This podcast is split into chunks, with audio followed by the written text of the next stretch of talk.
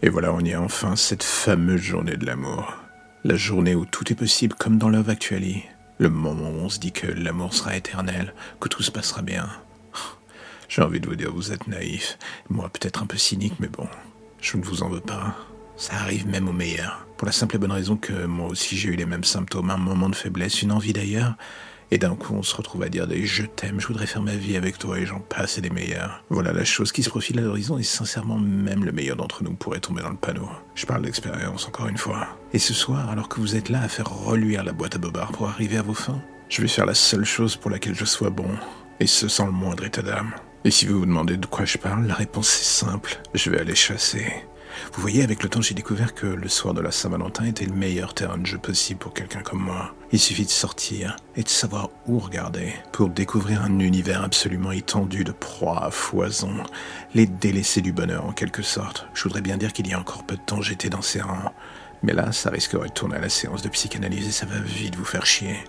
Non, en fait, la seule chose qui m'aura sauvé de ce merdier émotionnel, c'est d'avoir su tourner la page. Tout simplement en apprenant à ranger mes émotions dans une boîte, lire dans celle des autres comme dans un mauvais roman de gare, et les aiguiller vers la bonne voie de garage, loin des regards, là où je les attends pour laisser place à mon propre terrain de jeu. J'ai une passion désormais. Disséquer les sentiments au sens propre comme figuré, moralement répréhensible, juridiquement problématique. Je coche désormais toutes les cases du sale type et la Saint-Valentin, c'est un peu comme ma pleine lune. Avant, je la voyais comme l'occasion pour la moins parfaite de sauter à plein pied dans le bonheur, de me dire que la vie serait une comédie romantique comme une autre avec moi en héros. J'en ai la larme à l'œil de rire rien qu'en y repensant. Pourquoi?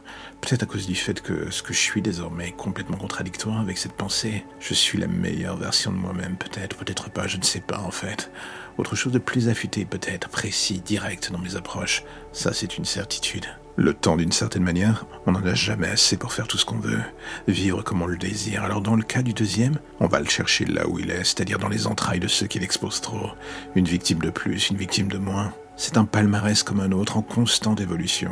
De mon côté, j'avoue, je ne cherche même plus à compter, j'essaye juste de vivre par procuration. Ce petit sentiment plaisant qui consiste à aller chercher ce qui constitue l'amour dans la vie de quelqu'un et l'éteindre de la manière la plus tranchante possible. Il est 23h et ça fait deux heures que j'observe cette barmaid. Elle termine son service dans 30 minutes. Elle prendra ensuite, comme tous les soirs, son bus pour rentrer chez elle. Et une fois au terminus, il y aura ces 15 dernières minutes à pied à faire. Le taser est déjà dans le sac, les bâches dans le coffre de la voiture. Cette fois, j'ai retenu la leçon. Je disposerai les restes d'un département à l'autre et plus au même endroit. L'amour est dans le pré d'une certaine manière. En attendant, vous savez quoi? Je vais reprendre une vodka et observer son sourire une dernière fois. Il est si désarmant.